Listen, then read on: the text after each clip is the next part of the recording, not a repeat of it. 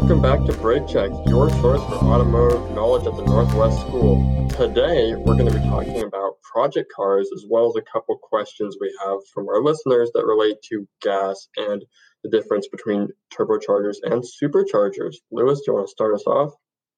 Thanks, Merrick. And thank you to everyone who's tuning back. Welcome to episode three for the Brake Check podcast.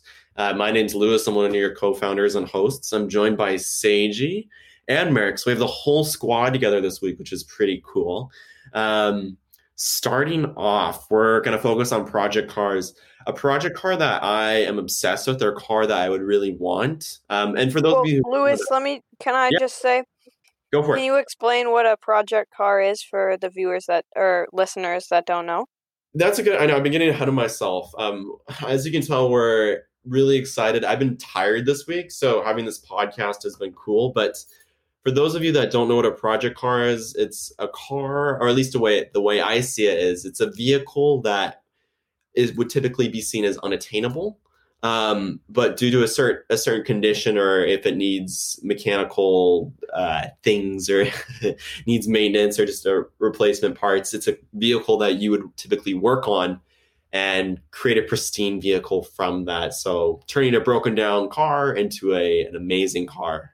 Um, people do Or this. just yeah, or just taking like any kind of car that you can usually you get it for pretty cheap to start with because either it's a low end car or it has mechanical issues but you over time build it up to a final build that you want it to be right.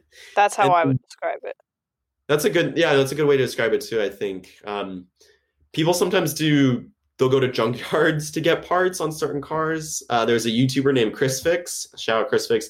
He always uh, he had a Jaguar that he had a, had as a project car, and he actually went to a junkyard, got a total version of that car, and took parts off of that that were good and put it on his project car.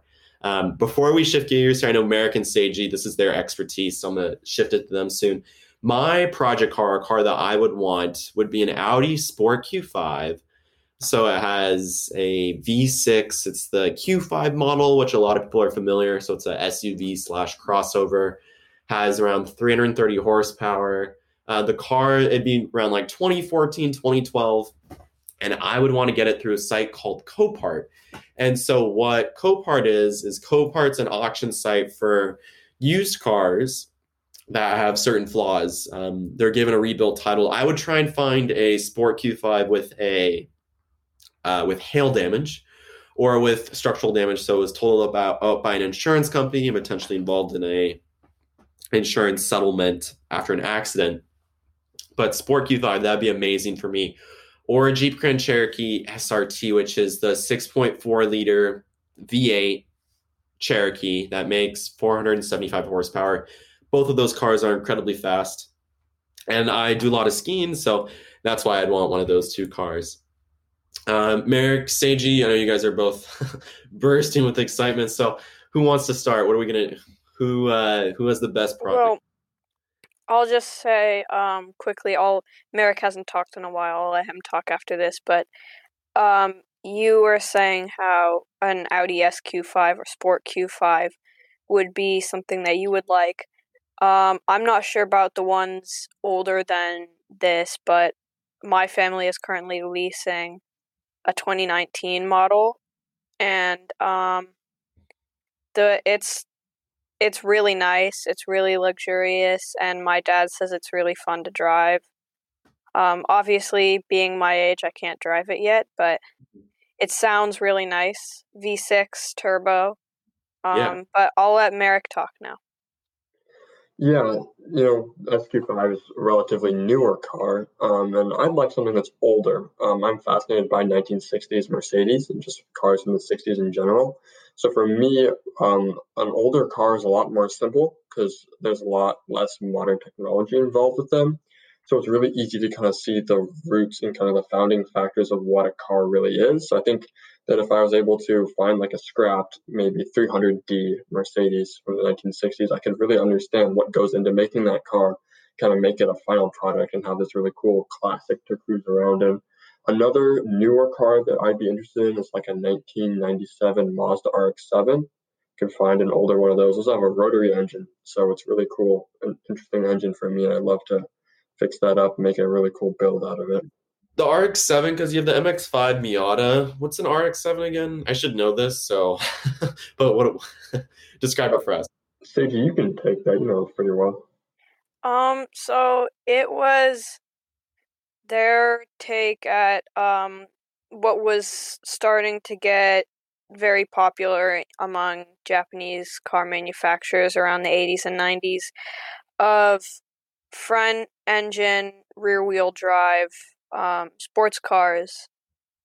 Um, and so the thing that made this stand out, other than the styling from the other ones, was that it did not have a typical engine with pistons. It had a rotary engine. I don't know exactly how that works, but um, it Mm-hmm. like Is that kind of like a Boxster engine where it's mounted horizontally instead of you know, kind of the it is traditional? not. It it does not even have pistons at all. Oh, okay. So hmm. So it's got like three. Usually it's a three rotor or a two rotor, and they're little. You can I believe those the I believe the RX sevens were two rotors. two rotors. Yeah, you can imagine it as little like triangles. A lot of people who work on these engines relate them to Doritos, and how it works is they're in kind of like a oval oval square shaped chamber and the triangle makes it so there's three different combustion chambers. So as it rotates around the there's certain like inlets and outlets in each chamber each part of the the chamber that it's in that um, ignite a spark as the one side of the triangle rolls over it. So that there's like you can think of it as three different ex- explosions on one piston, and that's kind of how it's driven around. It's Got it. rotaries are commonly used on airplanes. You can think of it as an airplane engine. Oh, that's pretty sweet. That's some interesting technology there. So we have a Mazda RX-7, Audi Sport Q5, Merrick's, I guess, transitioning, and that from that sounds weird when I think of it. Um, he has an Audi A3 wagon, so he's in a sense an Audi fan. It's a car that his parents are letting him drive, but he likes Mazdas. I don't have any Japanese cars in the family or cars that are um, non-European or non-American, but I'm more biased towards European stuff. Seiji, what about you? Um, well, I will just say I know Merrick has told me his favorite car brand is Mercedes. Um, but I really like Japanese cars, especially ones from the 90s. And my one of my dream project cars would be um like a a 90s Nissan 240SX. Um uh ideally it would be the version that was only made for Japan called either the 180SX or the Sylvia, but those are much harder to get and they've usually been um a little beaten up from drifting, hmm but not always. Um so that would be my ultimate dream project car. Um but those are a little hard to find. Another one that is also a little bit hard to find, but probably not as hard to find. Um, 1993 Nissan Sentra SER. So it has the non-turbo version of the engine from the Nissan Sylvia, my dream car, but it's Oh, front-wheel drive. Nissan. Um, uh, what was it? SER. Nissan Sentra SER, but look up either 1993 or B13. B13 was that generation of it. Oh, I um, see. Cool. Um, fun fact, my dad actually owned one of those, but I really love those. No, they look uh they look pretty spy. Kind of reminds me of the Audi Quattro equivalent. It looks like this one has a 1.6 liter four cylinder. Um, The regular version does have a 1.6, or maybe you're looking at a different generation, but the SER from the generation that I like, which is B13, so 1991 to 1993, Okay. had um, a 2.0 liter inline four uh, it's one of the most famous engines ever produced by Nissan, known as the SR20 from the SR engine family. Um, Got it. Or SR20DE is the full name. Very, very famous drifting engine. I know the DET, the turbo one, is very common as well for drifting. Yes, um, it's a popular engine to either swap into drift cars or there are drift car. There are very popular cars for drifting that come with an SR20 DET. That's pretty funny you mentioned that because the first thing I typed I typed in Nissan Sentra SR20 DET. Boom, Nissan forums, and it talks about uh, doing an engine swap with the SR20 DET. DET. So I can definitely see there that it's uh, considered a popular engine um, and one that's well respected. Nissan these days has been kind of a little more sad with certain stuff. I think they're waiting on the new Nissan GTR, but some of those older heritage models, kind of Godzilla or the GTR when it first came out, or the SR20 uh, DET Sentra, those are just amazing vehicles. Good stuff there. yeah, I definitely agree with you, Lewis. Nissan has really been focusing on kind of commercial vehicles, and in the 90s, they were really known for performance cars, definitely in Japan. Had the whole GTR line which was really they managed to have three different four different generations of the GTR and it still kept that same idea of like a very fast performance car that's good on the mountain road and really competitive on the racetrack as well. So well, it's really sad to see that they're not really focusing on that much on that yeah much now. I will actually I will actually correct you there. There were more than four generations of the GTR. There was um there was a couple that were made uh, they might have been under the uh, manufacturer name of Datsun.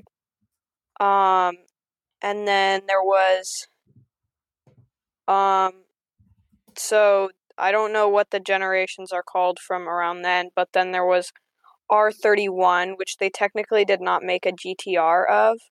Mm-hmm. But it was in the Skyline family, which is what the 90s GTRs were. And then there was R32, R33, and R34, which are very famous um, GTR models, but they made they're they're very famous as the um, all-wheel drive coupe um, sports car, but they also made four-door versions uh, and they made rear-wheel drive versions, and then now they're quite a few stuff. Like they had the Skyline GTR, remember, which was right-hand drive. We're on Squadcast right now. Merrick just uh, it's a podcast platform, but Merrick shows us he had the GTR logo. Oh, it says AirPods case. Okay, that's cool. Um, but yeah, a lot of Gran Turismo racers. That's what GTR means. And Seiji's right. They've had coupes, rear-wheel drive, all-wheel drive, and also some like bigger versions. But Go on, go on, Seiji. And yeah, they they continued that Skyline family for a long time since like the 70s or something, maybe even the 60s, all the way until the present. Currently, they're not making any. They make GTRs for the US, but they don't make any Skyline cars for the US. They the most recent Skyline car they made for the US was the um it's the well, technically, it's not a Nissan. It's a Infiniti G37, I think. But hmm. in Japan, it was sold as a Nissan, and they're currently making a hybrid version of that car in Japan, sold as a Skyline. So. Infiniti G37. Oh yeah, I've seen yeah, a little. Mm-hmm. It it's like a a slightly bigger Nissan 370Z yeah. with different styling. These are actually quite popular. I see a lot of um, a lot of drifting peeps, drifting people drive these cars around. Um, little hot yeah, hatches. G37s are very popular with the drifting community as well. It's just like stance and kind of JDM Japanese style car community as well. Stance Nation. Stradman always says Girth Nation. Have yourself a wonderful day. But I think if you have a G37, you kind of you can do a wide body kit. You can do a whole bunch of stuff with that. Um, it's kind of funny how Japanese cars. I find them. I find that they're modded more than most European cars. Um, whether that's like Hondas or that's just kind of an interesting trend that at least I've seen throughout my lifetime, uh, all of 18 years. So don't, don't have much going on there. Um, now we're gonna start to shift gears here, moving towards shift gears. Okay, that was bad.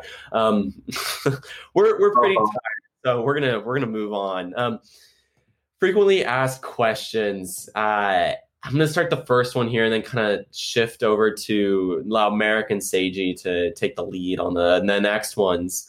Um, one frequently asked question is should I put synthetic oil or conventional oil in my vehicle? And for those of you that don't know, synthetic blend oil or just straight synthetic oil um, is oil that typically lasts between five and 10,000 miles on a given oil change. And regular oil or conventional oil lasts anywhere from 2,500 to 5,000 miles. I will always stand by putting synthetic fuel in your vehicle because when you look at the viscosity of the oil, it'll just serve you so much better in the winter months and it's meant to uh, withstand higher temperatures and for a longer amount of time. Um, just looking at the definition for synthetic, it's uh, it's well at least uh, Google says it's made by chemical synthesis, especially to imitate a natural prod product. Um, I guess synthetic implies that it's man made, but with oil, kind of synthetic oil is just of the highest quality. That's how I would consider it. Um, when you're buying oil, make sure you get full synthetic and not synthetic blend because synthetic blend is a mix between conventional and synthetic. But for example, this is kind of for those of you listening who really pay attention to uh, how much it will cost you maintain your car. Um, if you go to Jiffy Lube and you do a conventional oil change, it's around 45 bucks. And then synthetic oil will be around 70 or 75 dollars. So if you're getting twice the amount of time on a synthetic oil change 10,000 miles and it costs you $70 versus 45 uh, it'll cost $90 to get 10,000 miles out of your vehicle. But with a synthetic oil change it'll cost 70 to 75 for um, the same amount of mileage. So your car is going to run better uh, higher oil quality, by all means, put synthetic oil in your vehicle if you're able to. Um, you want to move on to the next question? Yeah. Um, I think it's it. what is the difference between a turbocharger and a supercharger? Dun dun dun.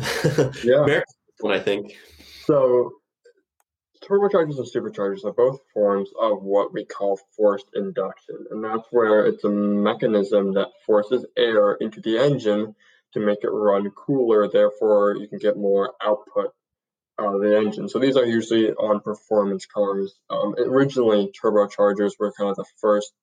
Well, superchargers actually came first. Actually, in the 1920s, a lot of the cars that there were very few cars, but the very the most expensive cars came with superchargers.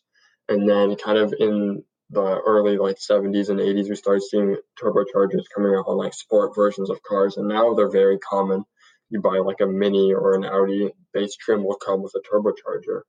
Um, almost all of Mercedes lineup is turbocharged. Um, but really the main difference between them is the supercharger is connected to the engine. So when you when the camshaft rotates on the engine that also rotates a pulley that's connected to the supercharger. So as the engine RPM gets higher, the supercharger turns faster, therefore pushing more air into the engine.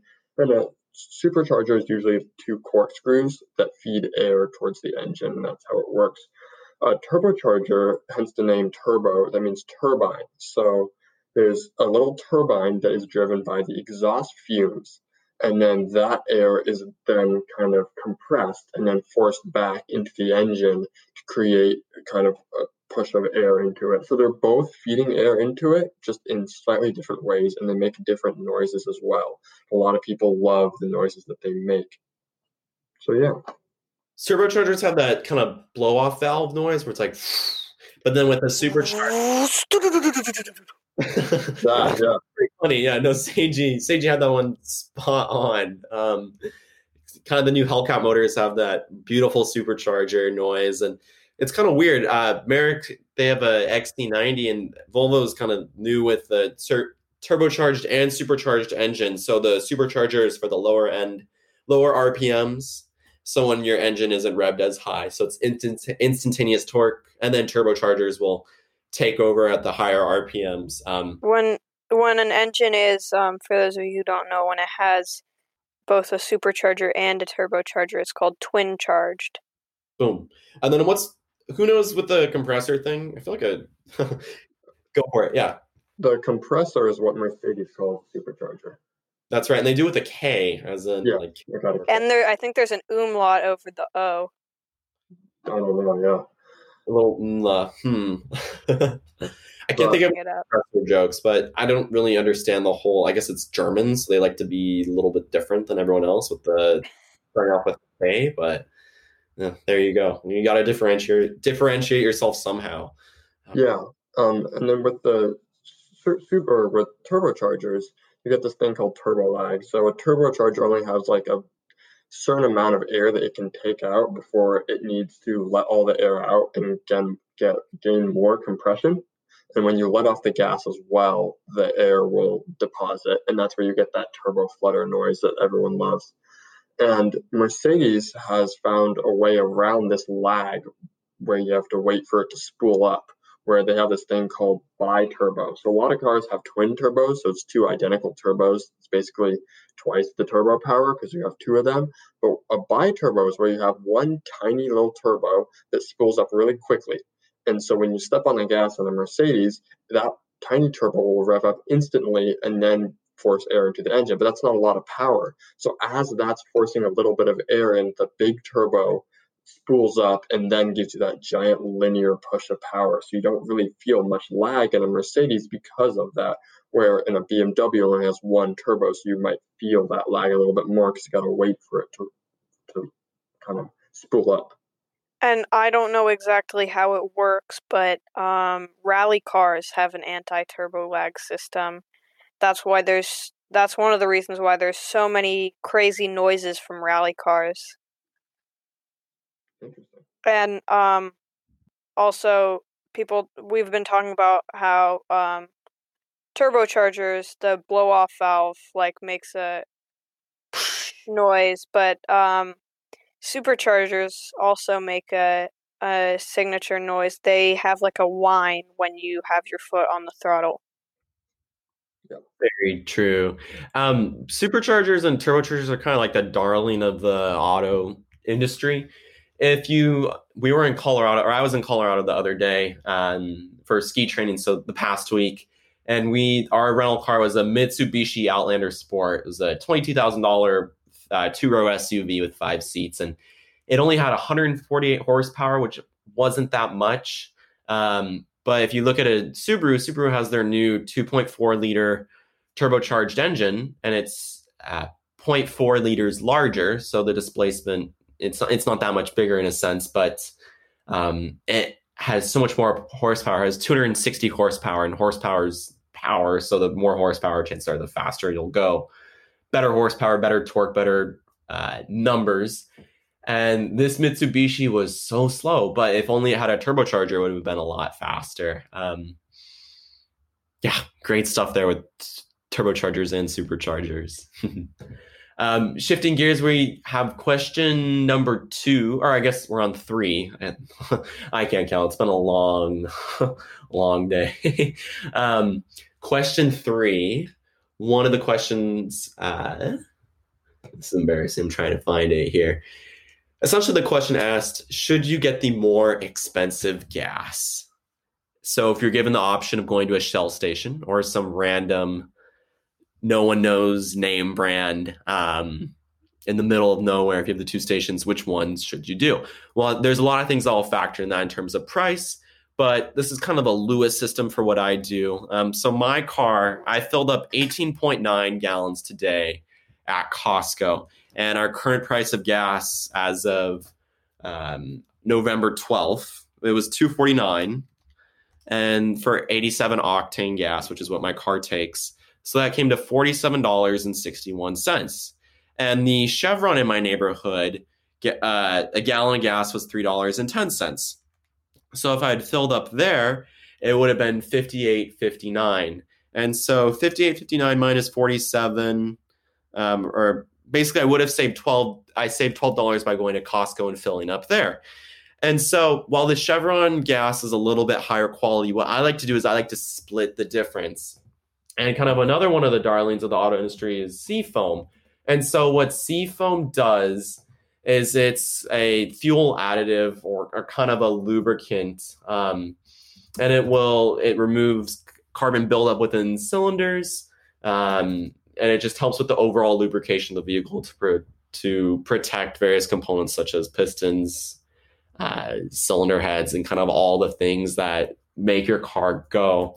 And what I like to do, it's about six dollars a can. I like to split the difference between the Costco gas and the Chevron gas by pouring a can of in, seafoam in each time I fill up. And what that does is it uh, slowly removes gum, sludge, varnish, and other carbon deposits, as previously mentioned, but it flushes those out of the system.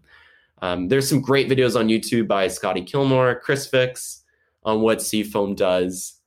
Uh, and to be honest with y'all, there's about seven or eight oil refineries throughout the US that create 87 and 92 octane or that create regular and premium gases. And the federal government actually has to, they have laws in place where they, there's a minimum of six required fuel additives. Um, and then Chevron and Shell, the reason why their gas is more expensive is they add six more. But when you look at Seafoam, it's strictly additives. So you're getting twice the amount of additives, or you're just you're getting a, an enormous amount of additives. So put the Seafoam in, find the cheapest gas possible. Use Gas Buddy, an amazing app for finding the cheapest gas in your area. That's what I recommend if you're looking from an from an economical and mechanical perspective. And just so you know, we're not sponsored. We're not being told to say this.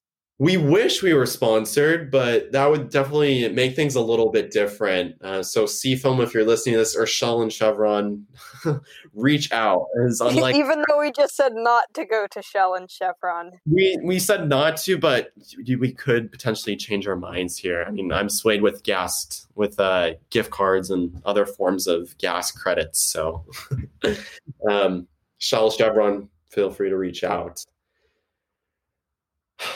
Yeah, so we answered gas. We talked about turbochargers and superchargers.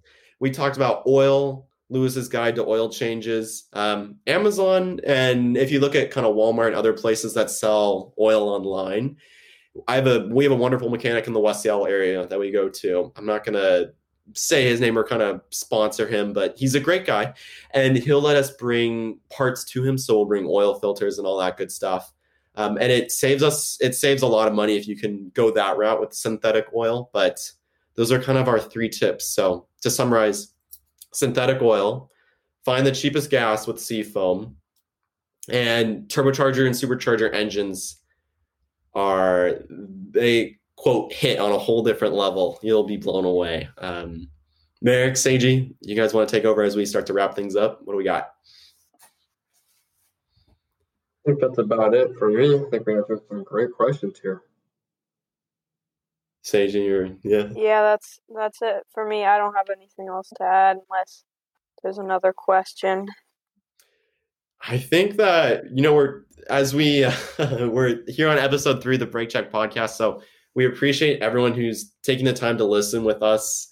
Um, stay tuned for next week. We're going to talk about supercars and kind of dream cars, and as well as certain tickets. Um, I've received one ticket in my lifetime, but last week in Colorado, um, we got pulled over, and that was a different story there. So stay tuned for that. Thanks for listening to us. We're Brake Check.